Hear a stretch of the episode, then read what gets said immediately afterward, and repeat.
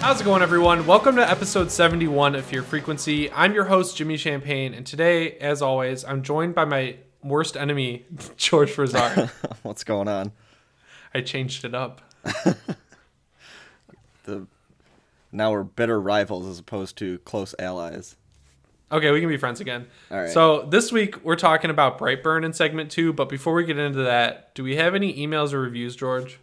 Um, I didn't see anything this week, uh, so just a reminder that if you do send us any reviews on iTunes, we'll read them on the show, or any emails. Uh, if I get to them, get to see them before we record, I will also read those. Yeah, and the email address is fearfrequencypodcast at gmail.com. And please leave us a review. It really helps.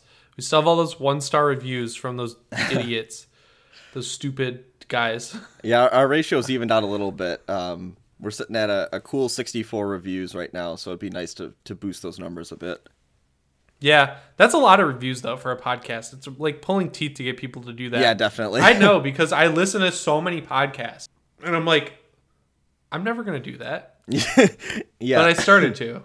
And you see every podcast to. basically request it, so it's uh, a universal issue with getting getting reviews from people. Yeah, but whatever. What have you been playing this week, George? Uh, so the main game that I have jumped into is Rage Two.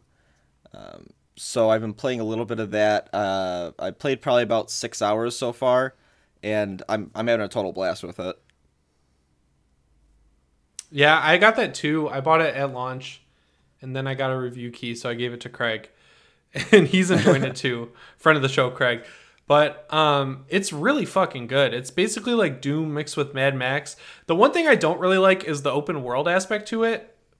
Yeah, you- are you having trouble with that, or are you just kind of like having fun with it? Yeah, I, I think that the the big issue with it is that like most of the encounters feel like a little samey. Like they're all fun because it's the whole point of the game is just basically using all your powers to like beat up on groups of enemies. So whenever you get to a camp or something that has enemies, that's always a fun way to kind of test out whatever arsenal and like as you progress, you get new new powers and weapons along the way.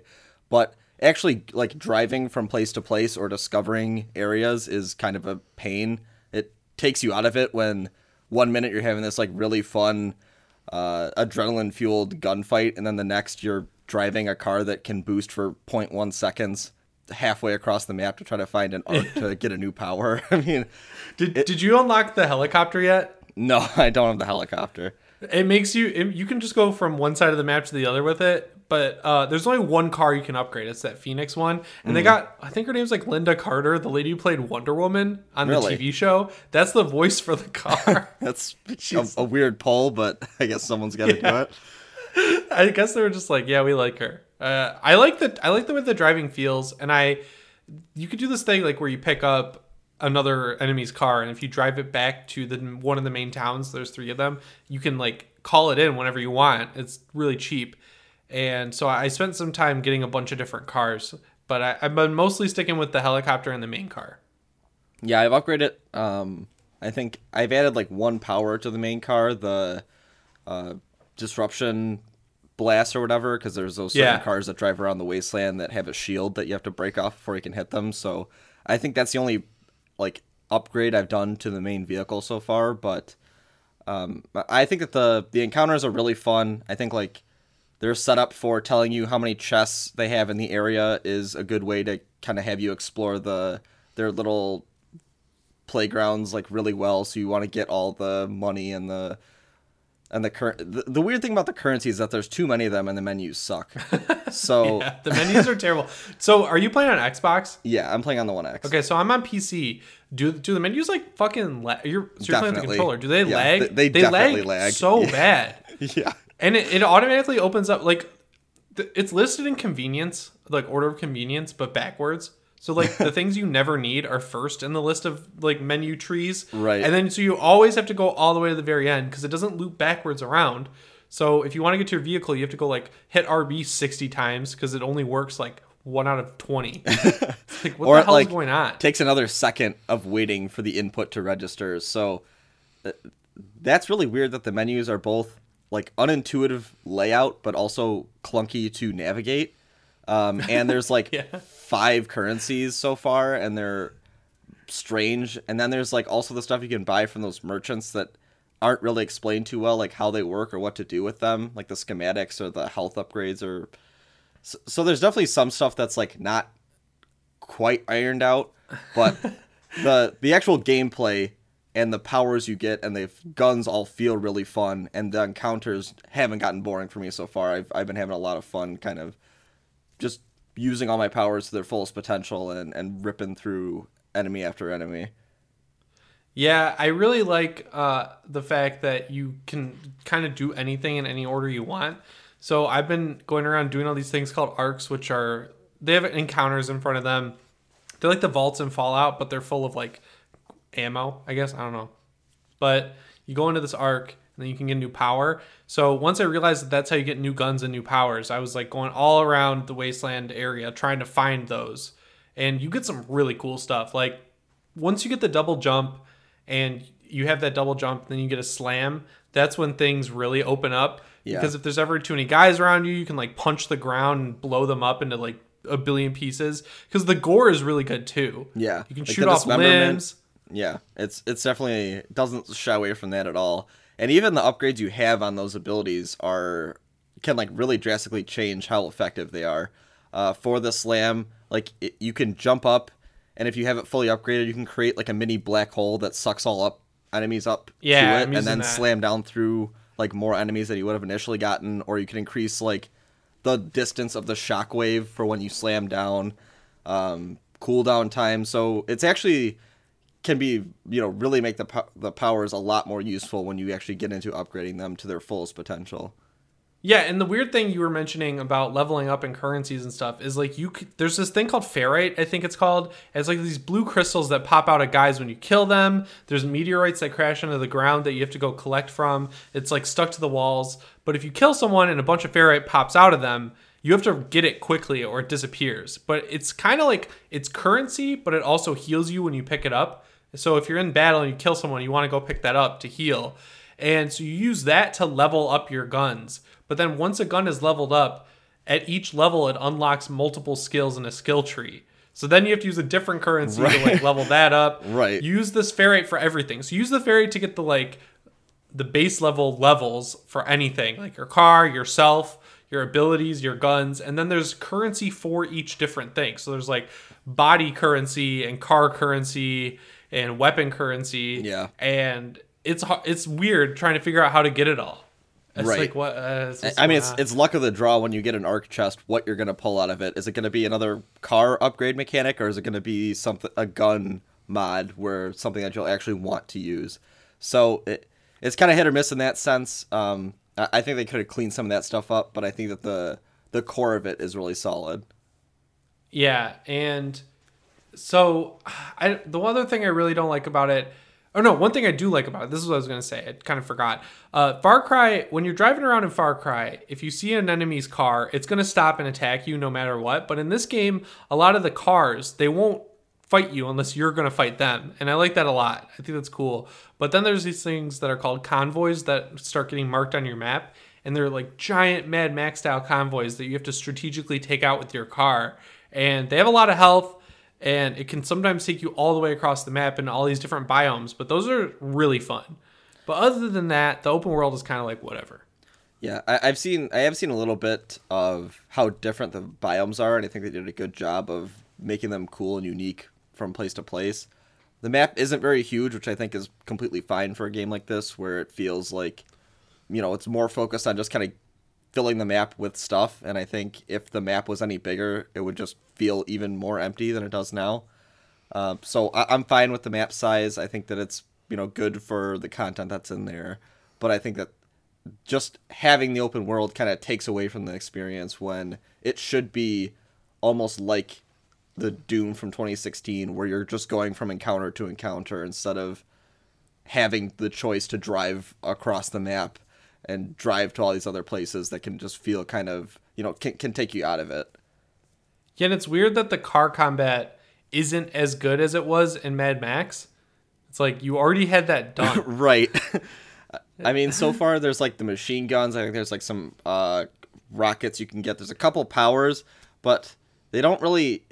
It doesn't I, I mean, it's the closest thing that I can think of car combat wise is it feels like the cars in uh, Borderlands, where A lot like those, yeah. where you have like the the one uh, reticle that you can aim at things and it'll fire at those, and the cars like kind of move a little clunky, and then you can swap your weapons and then use you know the different weapons obviously have different like rates of fire, or different effectiveness, so.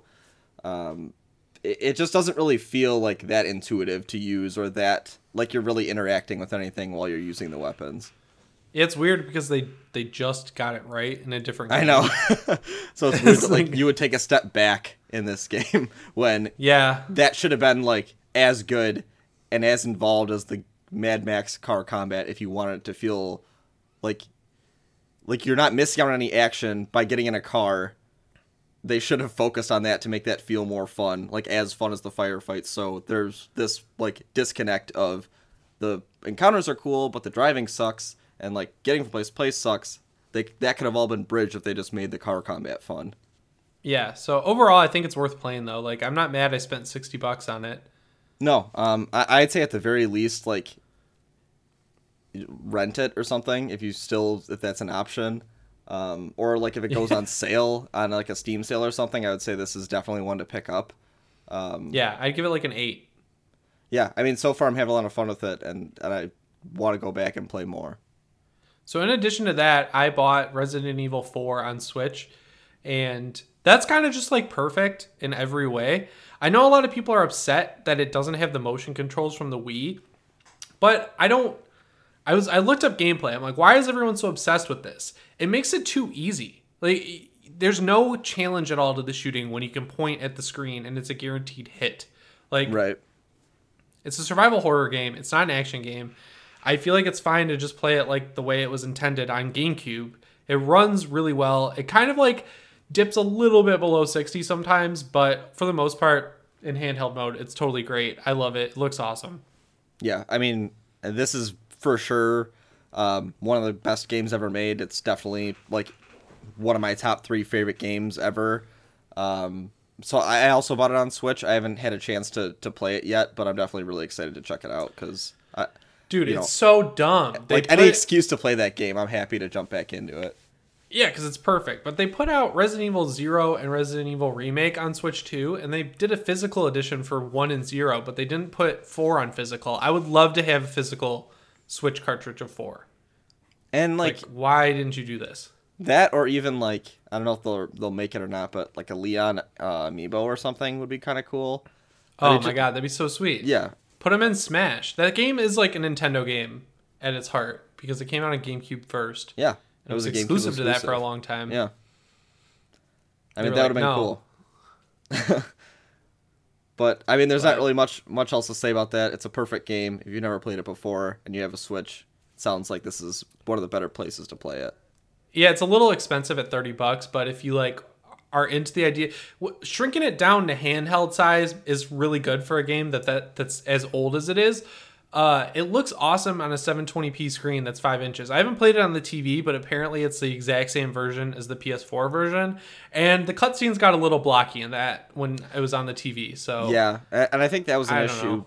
because I think this is a direct port of the um, PS4 and the um, the Xbox version. So It's a direct port of those, which were direct ports of the 360 and PS3 one. Like, Right. There's no difference between them. Right. I think, um, and, and I don't think they really upped the resolution or anything in the cutscenes at all. They just kind of like made them work, and, and that was about it. So they're those are a little blocky, um, like they were in the the last gen versions. But I mean, it's also kind of nostalgic in a sense. If you played it as a kid, it's kind of cool to see those those same cutscenes come up. Yeah, it's it's still like a perfect game though. If you just played Resident Evil 2 remake and you're looking for a Resident Evil game that's similar to that, 4 is the way to go. It's really your only option because I I've seen a lot of people saying you can play Revelations, but those don't control the same as 4 does. They they're very different feeling games. They look the same like third person over the shoulder type shooting, but you're kind of magneted to the floor in the Revelations games in a way that you're not in 4. Like you have much more freedom of movement in 4. And Revelations just doesn't feel right. It just, it's, it's, it's not like remember Mercenaries 3D on 3DS? Yes. how that felt like Resident Evil 4 and 5. Mm-hmm. The Revelations games don't feel that way. They feel just not right. So if you're looking for something to play now that you've been Resident Evil 2 remake, you should play 4 because it features Leon and Right. which is it's a, it's a really good story and it's still canonical. Like it still lines up really well cuz right at the beginning they're like Umbrella fucking caused an outbreak in Raccoon City and it got nuked and now you're working for the government and you got sent to Spain or wherever the fuck to pick up the president's daughter. Yeah, So I mean, it's it- still canonical, same character, very similar gameplay. You can't move while you're aiming, but that makes it scarier. And there's some really cool boss battles, and it's just the atmosphere is perfect. You're in this village, Eh, this hub village that you keep coming back to is like one of the coolest levels in any video game. Yeah. Because every time you come back, they refresh all the items, so you can kind of like fight every time you come back. But the first time, you can decide how difficult it is for you because like you can go into one house lock the door you get a whole cutscene that you wouldn't see otherwise but that causes the chainsaw guy to come out because the game gives you the shotgun that early there's just Right. all this like really cool stuff like that that i love yeah, a lot of cool hidden secrets and um, interesting things to find if you've never played it before. And if you're a returning pro, I'm sure you know you'll know that like behind all the pictures of Salazar, there's a gold brick, or you know stuff like that hidden throughout the game. yeah it's just so good it's timeless it's one of the best games ever learn how to use the quick turn also Yeah, yeah. that's for grayson and ethan our mods on the discord they've never played it? I think i know ethan hasn't but i think grayson has before. But damn dude it's such a good game. And then on top of that um, at work we got in the oculus quest which is the new oculus headset. Uh, the difference is that you don't need to connect it to a pc but it uses the same controls. It has a better screen than the vive and the other oculus the old one. And it's like the truth. We got our work one in and that day i just like went to best buy and bought one. It's so good horror is right at home on VR. It's crazy how good that stuff works Yeah. on there. I ended up buying the zombie game where you can. It's a dual. It's like a dual wielding on rail shooter where it brings you from room to room, and the locations are like farms and underground crypts and stuff like that. It works really well, and you have like normal guns like a pistol and a shotgun and yada yada yada. And then you also have melee weapons like hatchets. And if you the hatchet works like kratos' hatchet in god of war where if you throw it and it gets stuck in a zombie you can always call it back to you. Well, that's kind of cool. and that's it's really fun. Uh graphics are pretty good in it too. It, it's just crazy that like i played vr before and i loved it but it's always been so cost prohibitive. But this is like the perfect middle ground of cost to experience to ease of use like Right. this one is one that you use because you can just keep it in your backpack Yeah, I mean, just the benefit of it being a totally wireless device you can pull out and, and throw it on, and just, you know, you don't need a massive computer with a bunch of wires or um, anything like that. You can just kind of pop it in and go. It seems like this is kind of the sweet spot, and I've seen a lot of positive buzz about it on, on Reddit, and uh, I know you've been kind of chatting it up to me, so. Uh, have you been on this the oculus quest subreddit I, I have. Uh, there's been a few posts that have actually made it uh, like on the some of the like second, third page of Reddit. So it's it's definitely getting a lot of uh, community like popularity at the moment. It's sold out on Amazon, but you can get it at Best Buy right now. Um, this game, I I got really into side loading stuff onto there because it was like one of those things. It's the exact same situation as the Switch, where every developer was keeping an eye on it, but they were waiting to see how it sold before they decided if they were going to port their games to it. And lo and behold, everyone loves it. So now everyone's like, "We're porting this, we're porting this, and this is coming to the Oculus Quest and all that stuff." But a lot of the games from other devices that run Android, you can just load onto it and they'll work. So I mm-hmm. put Minecraft on there. And I got an emulator on there for Super Nintendo and Game Boy Advance. And there's a really cool app called Oculus TV that any app you sideload that's just an Android app, it, it like lets you watch it as if it's on a big TV and you can use the controllers to interface with it. That's cool. So it's really cool. yeah, seems like a really cool piece of tech. And uh, if you're interested in VR, this seems like kind of the the perfect jumping on point. Yeah, I, I can't wait till more horror games come out on it because it's just perfect for it. Right now they have Exorcist Legion VR, which I hear is pretty good. It's like it was a three episode PSVR game where you're a cop in Boston and you're trying to solve the Pazuzu murders or whatever. Like someone is possessed by Pazuzu, and each episode is like 45 minutes, so you get a full game out of it for 10 bucks. and Yeah, not bad. It's apparently really scary. Yeah, I mean, it just But, seems uh, like the more immersive you are in like an environment, especially in a horror game, the better. So in a uh, VR situation where literally you like exist in that space, it seems like that just really ups the tension in a way that a normal game can't really cr- recreate. There's a paranormal activity game that's apparently really good for PSVR, and everyone's asking those devs to port it. I really hope they do because I would I would love to play anything in the paranormal activity universe because that's such a scary series. Yeah, uh, that that definitely be cool, and I think this is probably going to be, um, you know, if the VR trend kind of grows the way that we're seeing, I think this will be a big spot for growth for uh, future horror games. Yeah, so that's everything I'm playing. I have Layers of Fear 2. Um, they were kind enough to send over uh, like a bunch of cool stuff, but I'm also doing a giveaway for Layers of Fear 2 prize packs on my YouTube channel on Monday when I post my review. So if you guys want to potentially, I think it's like a t-shirt and a water bottle and like a copy of the game I'm giving away. They're really cool where unlike every other game developer, I just do the giveaway and then tell them who won what and then they just send it out. Uh, it's it's Gun Media, the guys who published Friday the Thirteenth. Uh, remember in Salem we met that guy Ronnie, Yeah. the bald dude, who's really cool. He's the one kind of handling everything uh, for this game, and he's just been really cool to work with. So I'm really excited to play that game. So I'll, I'll have that to talk about next week. So uh, I've also with uh, you have been watching it too. We've both been watching Doom Patrol. Uh, Yeah. The first episode's free on YouTube, and it was so good it got me to subscribe to DC Universe. Yeah, that's um. I only watched the first episode because you were kind of telling me to to check it out, and that you know you could obviously watch the first episode for free. So I checked it out this week, and I, I kind of went in with with no expectations. I wasn't sure exactly. You know, I, I had never heard of Doom Patrol, uh, so I, I had literally no idea what to expect character wise or anything. But it's it does a pretty good job in this first episode of like introducing characters and making you care about them in an hour.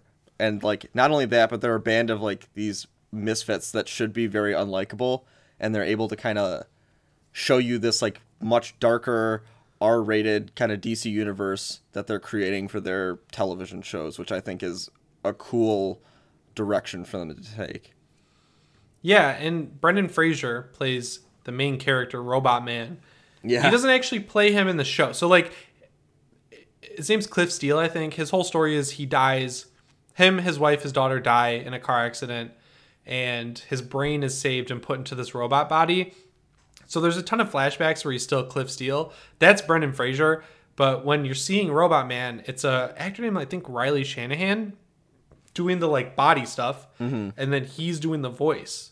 Brendan Fraser Right. is voicing, doing voiceover.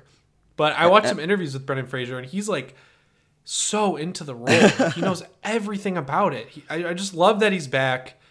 He, that dude's had a really rough life, and it's weird that he's basically playing a very similar character to himself, who like lost everything. Right, Not- where he was the like difference this, is this big star, and then now Yeah. he's like kind of washed up, and that's very similar to what he had. You know, where in the '90s he was like an A-list action star, and now like he hasn't. Really His story is so tragic. Yeah, he he was forced to do all of his own stunts and that really fucked up his body. He had to get vocal cord surgeries, back surgeries, like leg surgeries.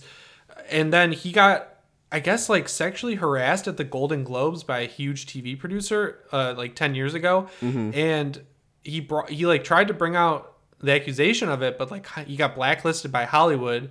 Like all the like Hollywood elites turned against him and basically got him out of the industry because he tried to talk about how he got basically raped. That's- and so that's crazy. he went into this like deep depression. Now he like he like bought a horse farm and he has like an autistic son and he bought this like horse from a TV show he worked on that they were going to put down. And the horse can't really do anything cuz its like feet are all fucked up, but his kid really likes brushing it. so he like got it for his kid. It's just like it's really cool inspiring story. So it's good to see him back. The show itself is great. It's so good. Every character is cool except for one that has a bunch of personalities. I don't really like her. And then they shoehorn Cyborg in from the Titan show. Oh, do they really? Like, whatever. yeah, he, they replaced another character on the Doom Patrol with him, and it kind of works. They're very similar, but like, I don't know. I don't, I don't really like Cyborg. I, it's I, I like that this is so disconnected from DC. It's a very cool, unique show. Yeah, I mean, I think it's cool that they really do kind of lean into um, like a darker, more like hard R TV universe where, I mean, there's like there's some nudity in the first episode. They say fuck. I mean, like they're not afraid to swear. They're not Yeah. afraid to. There's like sex scenes. Right. I mean, there's like they really. It's like an R-rated comic book TV show, which, like, I guess the closest thing you could do would be like the Netflix Marvel shows, but I think those are like basically a hard PG-13 at best. Um, yeah. This is like R. Yeah. it's, it's Like- really cool. Yeah. So I think if this is the direction they're taking, that Swamp Thing show is gonna kick some major ass. Well, all the reviews came out today and they're amazing. So I'm really excited for that show next week. I just I don't know what's after that, but I've actually been getting a lot of mileage out of the reading comics on the DC app. I didn't realize that it came with some good like comes with a bunch of DC comics. So I've been reading Gerard Way's Doom Patrol run and so far it's worth the eight dollars I spent on it. Yeah, seems seems like a good deal. Um, I'm I definitely want to watch more of the show, so uh, maybe we can talk about it as we see more. Yeah, so we can get into the news now. Uh, the first thing on here is that Hulu ordered an anthology series called North American Lake Monsters.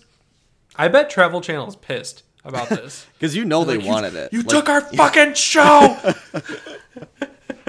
like what the fuck? Right. They're trying to buy all these like weird horror shows. like they were probably like, we were gonna have Kane Hodder go to all these places. Yeah, so the Hollywood Reporter reported that the series will explore how encounters with vampires, fallen angels, and other monsters force Louisiana natives to re examine their broken lives in what is being described as a contemporary horror anthology. The take will be an individual, individ, individual episodic anthology in line with Into the Dark rather than Castle Rock's seasonal variety. I thought this was going to be like a documentary show until I just read that. Now I realize that it's something different, and that sounds cool. I'm really excited. Yeah, um, I I think that it's like, you know, drawing on old folklore about monsters. I think if like effects are done well and like story is told in a a good way, I think this could be a cool series. I mean, Yeah, North American Lake. Monster seems like a good um, topic to draw from in terms of like old folklore that we haven't had too much exposure to, but could be done in an interesting way. Why are they calling it North American if the whole show focuses on Louisiana? That's like one state. It's weird. Yeah, I mean maybe they're starting with Louisiana and then they'll branch out to other states. They're seeing how this one goes, and or maybe Louisiana is just a massive well of these lake monster stories, and they can just do a whole series based on that. Hey man, we got the Michigan Dog Man in Yeah, we got Michigan Dog Man, so ho- may- fingers crossed we'll get one of those episodes someday. They've really like, you know, shot themselves in the foot by uh focusing on lake monsters and not just like North American monsters. Like why do they have to be around lakes? Yeah, I mean you could do you know basically a cryptid show, right? Where you could have like the Mothman, Like lost and- tapes. Yeah, totally. Like where you could just have these episodes based on different cryptids and just do like an hour on them. I mean that that'd be cool to me. But maybe Yeah. maybe that'll kind of evolve from this series or it'll be a spin-off or something like that. Right. And then the next story you have on here, because George has been doing the doc lately, just so you guys know. So if you're mad about stories, now you know who to go after. Taika Waititi uh, was talking about What We Do in the Shadows, the spinoff movie they've been working on forever called We're Wolves. And his quote is pretty funny about it. He said, We're Wolves is the film that Jermaine and I keep pretending that we're making. Every couple of years, we say we're making this new film called We're Wolves, which follows the werewolves from the film What We Do in the Shadows. I feel bad to even mention it now because we keep saying it, but it's like a dad saying, Yeah, I'll be home for Christmas. It's not like we don't want to come home for Christmas. we would like to do something more but we have a lot of shit going on. Then he said he asked the fan who inquired about it. He said, "When are you going to die? Do you have like a deadline before your death? I guarantee before then. 5 years, 10 years. It took us 7 years to write the first film, so you do the math." That was a sad thing to say. So they're working on the movie, but it's it's going to be a while before we see it, which kind of blows because the show seems to be doing well. It got renewed for a second season. He's just too famous now. He's got all this other shit going on. Right. I mean, once Thor Ragnarok took off and Taika Waititi became a director people actually want to work with, I think that kind of pushes all these like small art house projects like way in the back burner because he could be doing these like really big cool projects. So it sucks that like we might actually never see this movie, but I mean at least the show's doing well. It seems to you know have really rave reviews. It got renewed for a second season, um, but it, it would be cool to kind of see him come back to like his roots and make the We're Wolves movie that that we've wanted for so long. Yeah, it sucks because he had this philosophy forever, which was like one for them and one for him, and now it's becoming like th- two for them or three for them, and then kind of maybe one for him, where he would get to do his own indie movies, but he'd have to like go do Thor Ragnarok in between or whatever to get the money for them. Right. So I mean, success is success, and he's really successful. Yeah, I, I mean it's probably just a situation where there are a lot of these like big cool projects coming his way that he you know doesn't want to turn down because they're probably time sensitive or whatever, and you know you kind of have to strike while the iron's hot. If if you just did Thor Ragnarok and everyone's asking for you, you should probably do a couple of these other movies to kind of really get your name out there.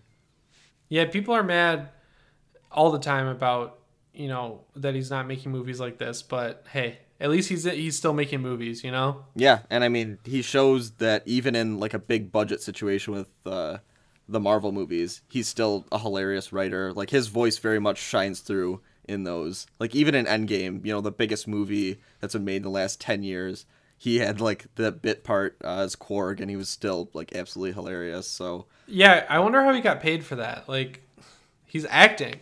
It's weird. Yeah, I mean, like he's a he wrote himself into the movie. He's an actor. He's basically uh, how uh, Jon Favreau wrote himself into uh, the role of Happy, and that's kind of paid dividends for him throughout these other movies. Yeah, that was really smart. I love Jon Favreau. He's a he's a cool guy. Yeah, definitely. So, in other exciting news, Shudder actually renewed the last drive-in with Joe Bob Briggs. So the drive-in will never die. That's pretty cool. Uh, I don't know why this is surprising. It shouldn't be, but Shudder was kind of like quiet about it. But then they were just like out of nowhere, like, "Hey, we renewed uh, the Last Drive-In," which was supposed to end with one live stream, and then we did two more, and then a full season of a show. Right. and now we're getting more of that. So that's pretty cool. I'm really happy about that. I've been loving this show. I've seen every episode now. Yeah. Um, I missed you know one or two here or there, but I, I think I mean I think the format is awesome. I think introducing all you know all these horror fans to new movies or if you've seen them before, just getting the Joe Bob commentary is awesome to see. I mean, it's just it's a fun thing to look forward to every week. I mean, I know this is like kind of a limited run where they only do do them for like a month or two, but I just think it's such a cool um, show. I mean, Joe Bob is like one of the best hosts ever. So I think it's just cool that he gets this show and he gets to do more of it. I mean, he seems like he's really excited about it. Twitter, you know, every Friday night, my phone, when I check Twitter, it's basically just a feed about this show. I don't know if Yeah. that's just because, like, the, the type of people I follow, but I think there legitimately is a huge amount of buzz around this show. And it, and it shows that it's, you know, paying huge dividends to Shudder since, you know, if Joe Bob's willing to do it, there this is like a money printing machine. I think a lot of people probably have Shudder subscriptions just to watch this. yeah, it's kind of like a, I guess, a problem for Shudder that it's really their their only original right now that's ongoing. Like they they bought stuff over the years, like movies and everything like that, but this is their only ongoing series right now until Creepshow comes out. So people must be watching it, which is good because they renewed it. Yeah, I mean they they had um, I the, Ranger. I mean that was a purchased one, but it, you know I Yeah. think that generated a little bit of interest. And if they can get the Creepshow out um soon, I think that looks good from what we've seen initially. It seems like they're getting the right people involved in it, and I think if that's as good as uh, we're expecting to be, like if it's on par with like the first Creepshow, even uh, I think that that would be kind of a huge step for them and show people that hey, we can make original content and actually make make it good. Like we'll give it the proper budget, we'll have the right people working on it. And I think that would be go a long way for people to maybe consider keeping their subscriptions and not just when Joe Bob's on. Yeah, and uh, uh, Joe Bob had a great quote in this interview. He said, It hasn't even been a full year since the 24 hour last drive in marathon, but since then I made a, thousand new friends and reconnected with thousands of old ones.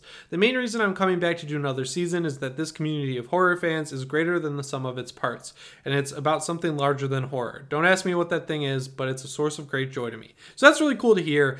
I, I could see how he'd be bitter about something like this because it kind of seems like he's the biggest he's ever been right now and he's been trying so hard to keep Right. this as an ongoing thing for pretty much his entire life. But thankfully, a lot of those old clips are on YouTube. So if there's ever a horror movie that you're like, I want to hear Joe Bob's take on it, he's probably already done one, and you can just go find his little segments on YouTube. I just did that for the Texas Chainsaw Massacre three. Yeah, Yeah, I had a whole segment about that. Yeah, I mean, there's a huge amount of them. Like, r- really, any kind of cult horror movie you can think of, you can search that and MonsterVision, and there's probably a Joe Bob clip of it. Like, they they were pretty extensive uh, in terms of like amount of movies that they watched on that show. So, um, it- it's just cool that you know he's happy to do it. We all are happy to watch it. It seems like a, a match made in heaven, and, and I hope it, it goes for as long as Joe Bob's happy. Yeah, I just hope it keeps coming back around. It's just so much fun to watch. I really liked.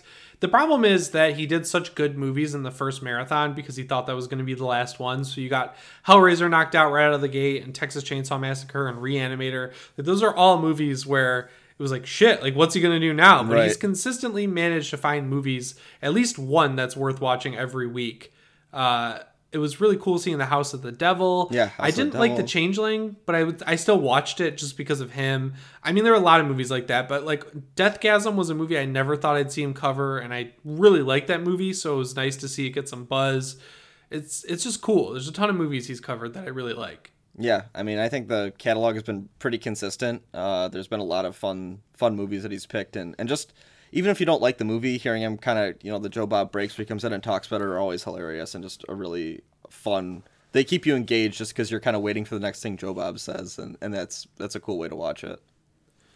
Yeah, so I don't know. I'm gonna watch the other two episodes after this while I'm playing Layers of Fear, and I cannot wait. So next up on here, you have a new quote from Ari Aster, who said, "Midsommar is something of a companion to Hereditary." But then if you drill in and read the quote, it's like, what are you even saying, dude? He said, "There's nothing as explicit as worshiping King Paimon."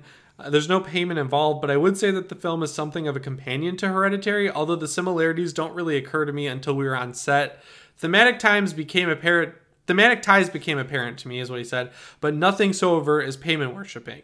He said, I would say Hereditary is absolutely a horror film, and this film is, as I'm very careful to call it, an adult fairy tale. That's what this is. This is an adult contemporary fairy tale. It's like, I don't know that doesn't make me happy. I don't like when fucking horror directors market their movies as horror movies and then say, "Well, well, this one's not necessarily a horror movie." It's Yeah. like just call it what it is, dude.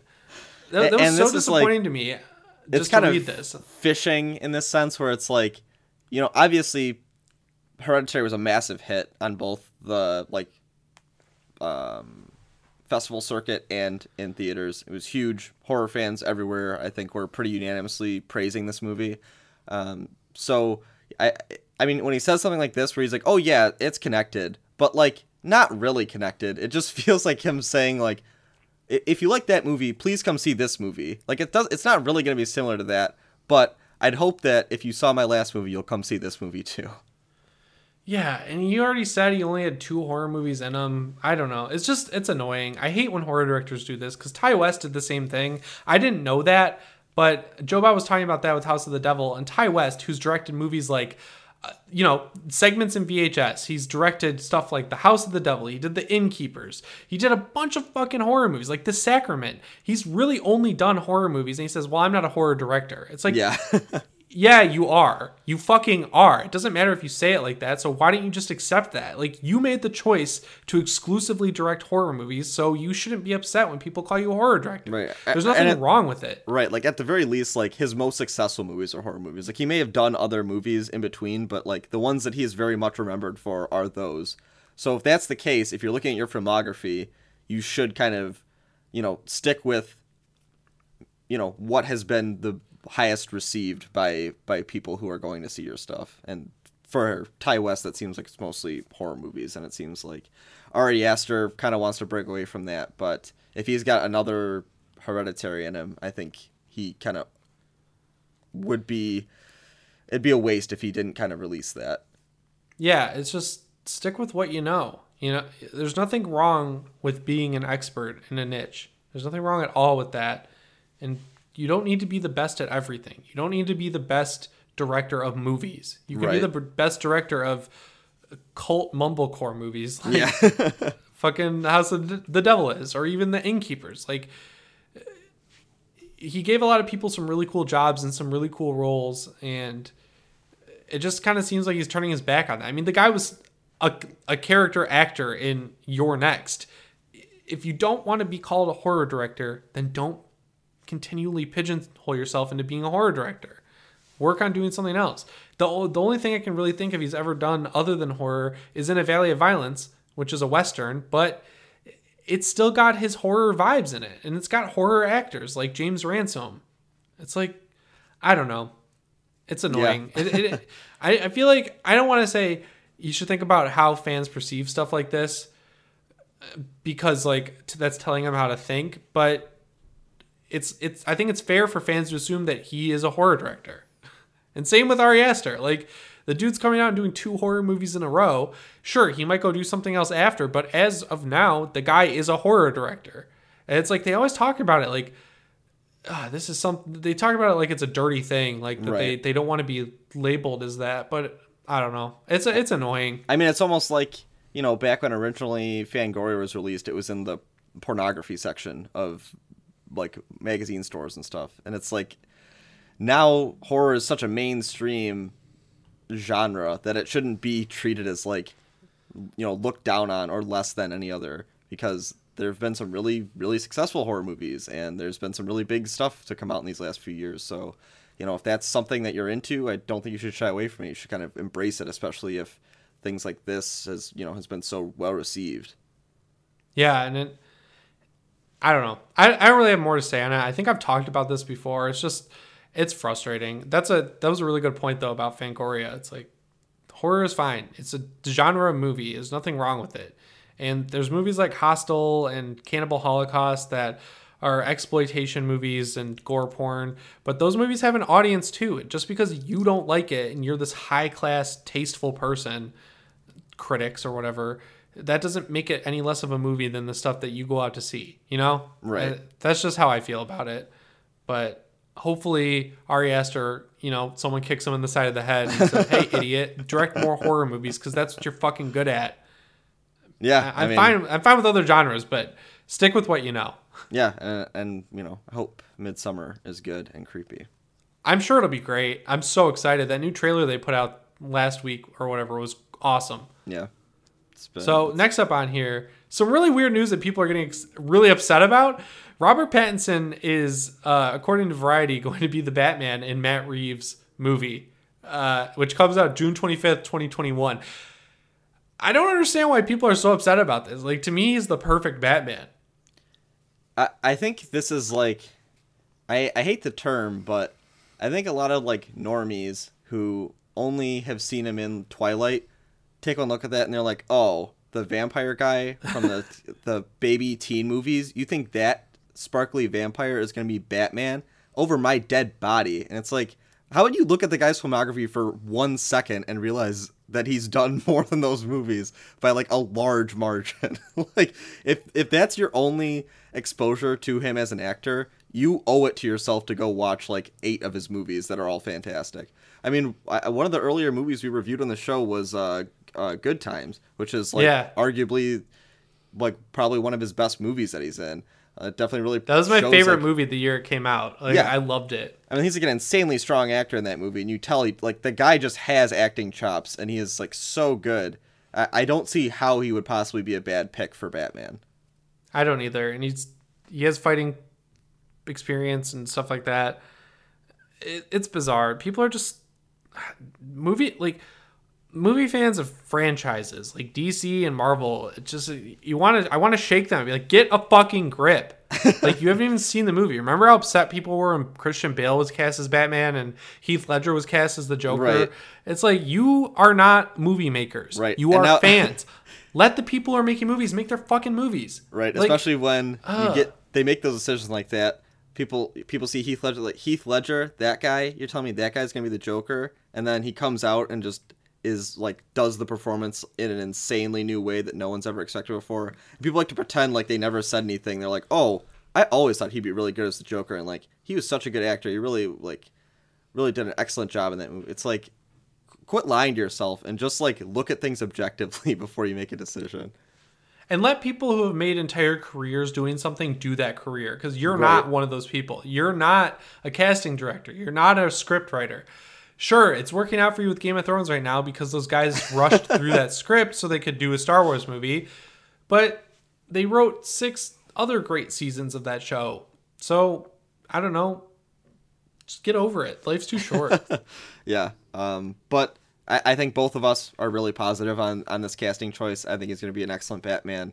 And I think people are really going to have a lot of egg on their face when he comes out and just absolutely kills it. Yeah, Matt Reeves did the like criminally underseen Planet of the Apes movies too, so I think that guy's gonna do just fine with his Batman movie. Yep, those are all excellent. All three of them are amazing. Yeah, there's you put Child's Play news on here. The long and short of it is the doll looks different in every shot, just like it always has. There's nothing really to talk about, so uh, that movie's embarrassing to talk about at this point. so Saw, this is even weirder news. Saw is being reimagined by Chris Rock with Darren Lynn Bousman returning to direct, and this is crazy. It came out of Cannes, I guess.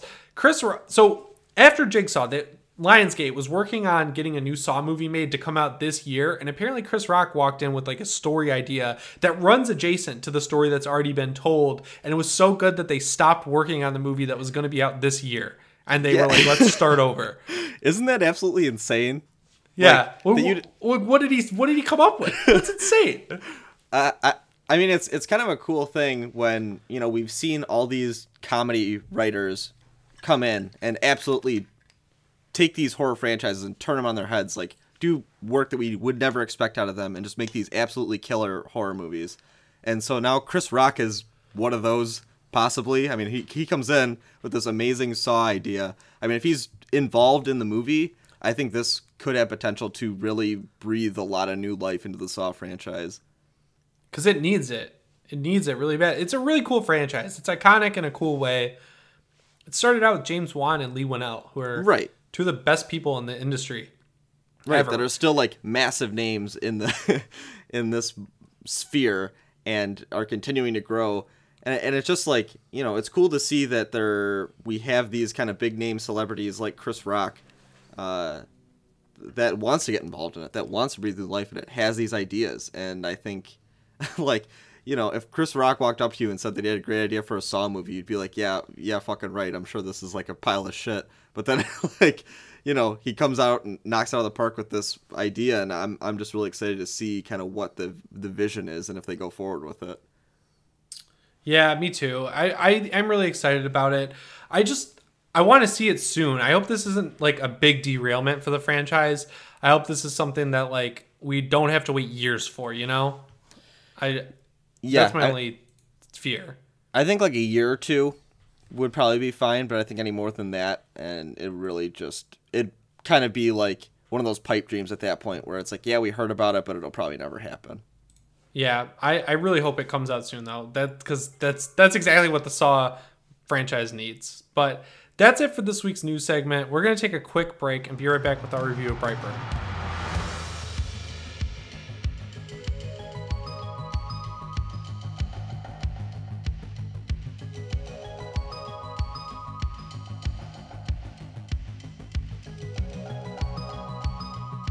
Okay, we're back from our quick break, and this week we're reviewing Brightburn. So this is a movie that has been kind of like put through the ringer. It was supposed to be announced at Comic Con last year during a huge panel that Sony was putting on, and that panel got canceled thanks to uh, all that shit that Mike Cernovich did to James Gunn.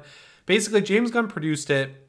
His longtime like protege or whatever, David Yarovesky is directing it. That guy did a VR experience for the Belko experiment for James Gunn, and his brother Brian and his cousin Mark wrote it. So it's like a Gunn family movie that they all made together.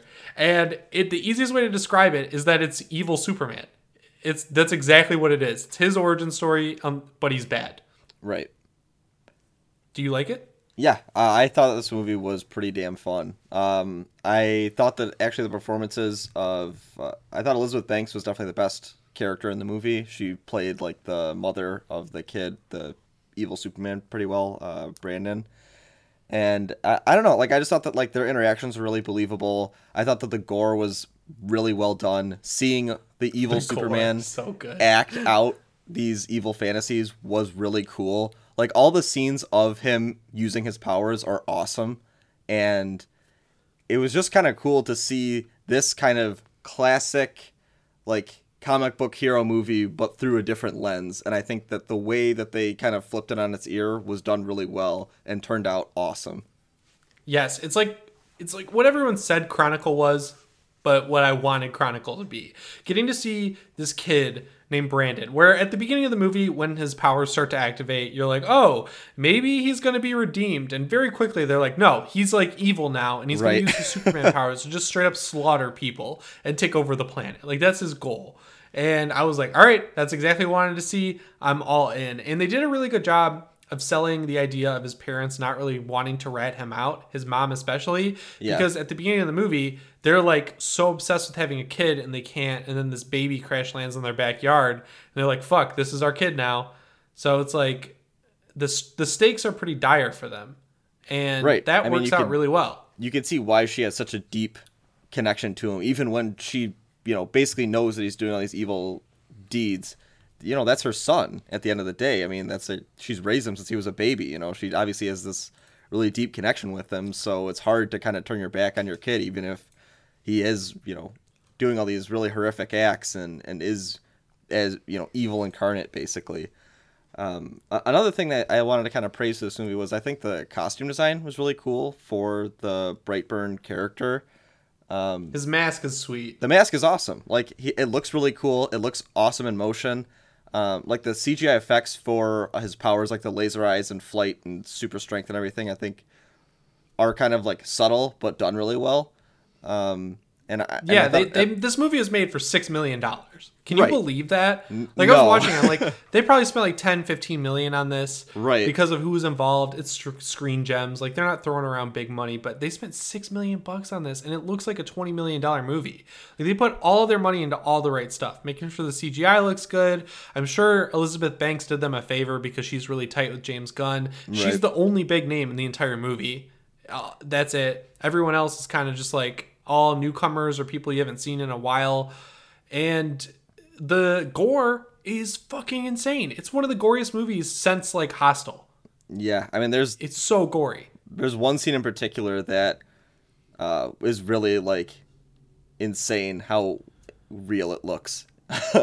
I don't want to really spoil anything because I think everyone should kind of go out and see this. I hope it does well, um, box office wise. Like I hope it's a critical success because I'd like to see more takes on these like evil superhero stories. I think this was done well enough that it sold me on the genre of like, yep, please do another movie like this because I think this is done so cool. Yeah, it ends really well. It does a really good job of explaining how like things could continue after this movie, even though everyone's sort of finding out how evil he is. He's just an unstoppable force, and it's really cool. The effects of what he uses, his laser vision, look great. His flying ability is cool. They do a really good job of just showing him a couple inches off the ground because that's like cool in itself. Yeah. And they do a lot of shots where he goes out in the woods camping or hunting with his parents because he lives in Kansas. And they did a really good job at capturing that small town sensibility, and it's shot really well. A couple of the shots in the daytime were overexposed. I was curious, I couldn't figure out. I feel like they shot this on the A7 S2 like they did with Possession of Hannah Grace mm-hmm. because it just kind of had that look to me. But they did a good job with what they had, and it is a very simple story, but it was a really good story. Yeah, I, I mean, like you were saying, it really does not show its budget at all. It looks like a way more expensive movie than it was. Uh, costume design is good. The story is super fun. Like, if you have any connection or any knowledge of Superman, I think this is a fun story just to kind of see, you know, someone who has all these powers but obviously only uses them for good. What if they just unleashed all these for their own personal gain? And that's just like a cool way to kind of flip the script. And I think um, this is a good template for future movies if they want to try that with other superheroes. I saw a few reviews complaining that it didn't explain well enough why he went bad, but it tells you at the very beginning of the movie, pretty much straight up without just beating you over the head with it. He's learning about wasps in class, and there's a type of wasp he starts talking about that like brute forces other insects into raising their babies. Yeah. And it's like, yeah.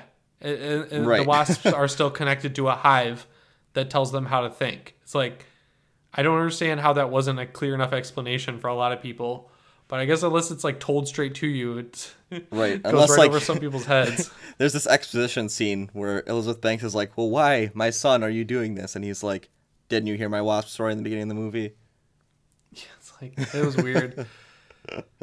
I just Yeah. I really enjoyed the movie though. I, I think the criticism that a lot of people have is that it feels a little rushed and moves through things a little quick, but it's so clear that that's just because of budget reasons. Like they probably spent every last cent they had on this movie, and I'm sure it would have been longer or more padded out in some scenes if they had the opportunity to do so. Yeah, I mean, I, I think that that is kind of a valid complaint, like pacing, just because it, it does really kind of go zero to 100. But the scenes are also fun to watch, that it's not really an issue if you're into it. If you kind of just agree with the mythos and just say, yep, this is how the story's progressing, it doesn't really bother me. Like, but I would say that's probably biz- biggest complaint with the movie is just that the pacing is a little bit off. Yeah. I, I don't really have a lot to complain about. I feel like it's unfair to knock this movie on a lot of things because they were at an unfair disadvantage from the start making this movie, and then they got put at another unfair disadvantage because of what happened to James Gunn. And it feels like Sony and Screen Gems are just writing this movie off and just saying, well, it's not going to do well, so we're not going to market it. Yeah. but this is such a great movie. It's totally worth seeing. I, Yeah, I think it deserves a sequel. I mean, it just sucks that, like, there are other movies like Slender Man and Possession of Hannah Grace had commercials and this one doesn't. When it's like, And those movies made money. It's like, Right. Come like you have these two absolute piece of shit movies and those are like what you're going to put put your like marketing weight behind and not this which is actually like a unique, fun, cool, good movie. Like you don't you don't want to pimp this as like these are the kinds of movies we're making. You want to show off S- Slender Man and Possession of Hannah Grace. It yeah, I mean this is like the one Sony movie I've seen in the last year that I've actually liked. So that that says They're kind of like Platinum Games, where they have an A squad and a B squad. And the A squad puts out stuff like Don't Breathe, and then the B squad puts out stuff like Slenderman. You know? Yeah. And this is definitely an A squad movie. It's just it's all about what creators they're working with and how much leeway they get. I I hope there's a sequel to this. They set up some cool stuff at the end to do kind of like a bad Justice League or bad Avengers. right. I hope they get that chance because and more money because they deserve both. Yeah, I, I'd say I hope it does well. I loved it. I'd give it probably a four out of five, and I would say definitely go see it this weekend.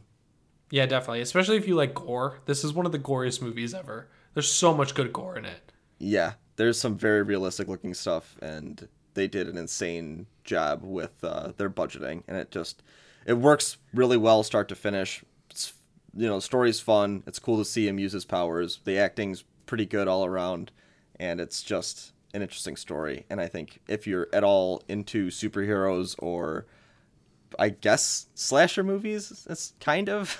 I think this is something is a must see. Yeah, I totally agree. It's so much fun. I- It, it's releasing at a terrible time for some reason, going up against Aladdin. It's doing the same shit as Child's Play. It doesn't make any goddamn sense. But go see this movie. It's so good.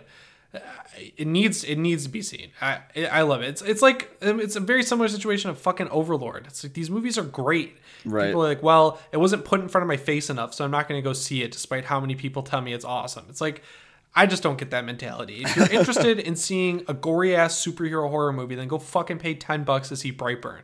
Yeah. There's no excuse not to. Yeah, I mean, I I kind of hope this is a genre starter, and um, you know, so I just hope that it makes the money that it needs to start kick this off in a, a meaningful way. Yeah. So that's all I've got on uh, Brightburn. You have anything else to add? No, I would say just once again, go see it. It's it deserves deserves your money more than uh, Aladdin at this point because that movie's gonna Aladdin make it infinite money anyway. I don't know. I've heard very weird things about it. I've heard from some people it's great, and I've heard from others that it's not. Guess I'll just have to see for myself now that I've already seen Brightburn. I paid my dues. Go check out shitty Aladdin. But uh, that's all I've got, guys. You can follow me on Twitter at Jimmy Champagne. Go watch my review of Brightburn on my YouTube channel. Where can we follow you, George? Uh, I am at George Fazard on Instagram and Twitter and Letterboxd. Awesome. All right, guys. See you next week. Bye.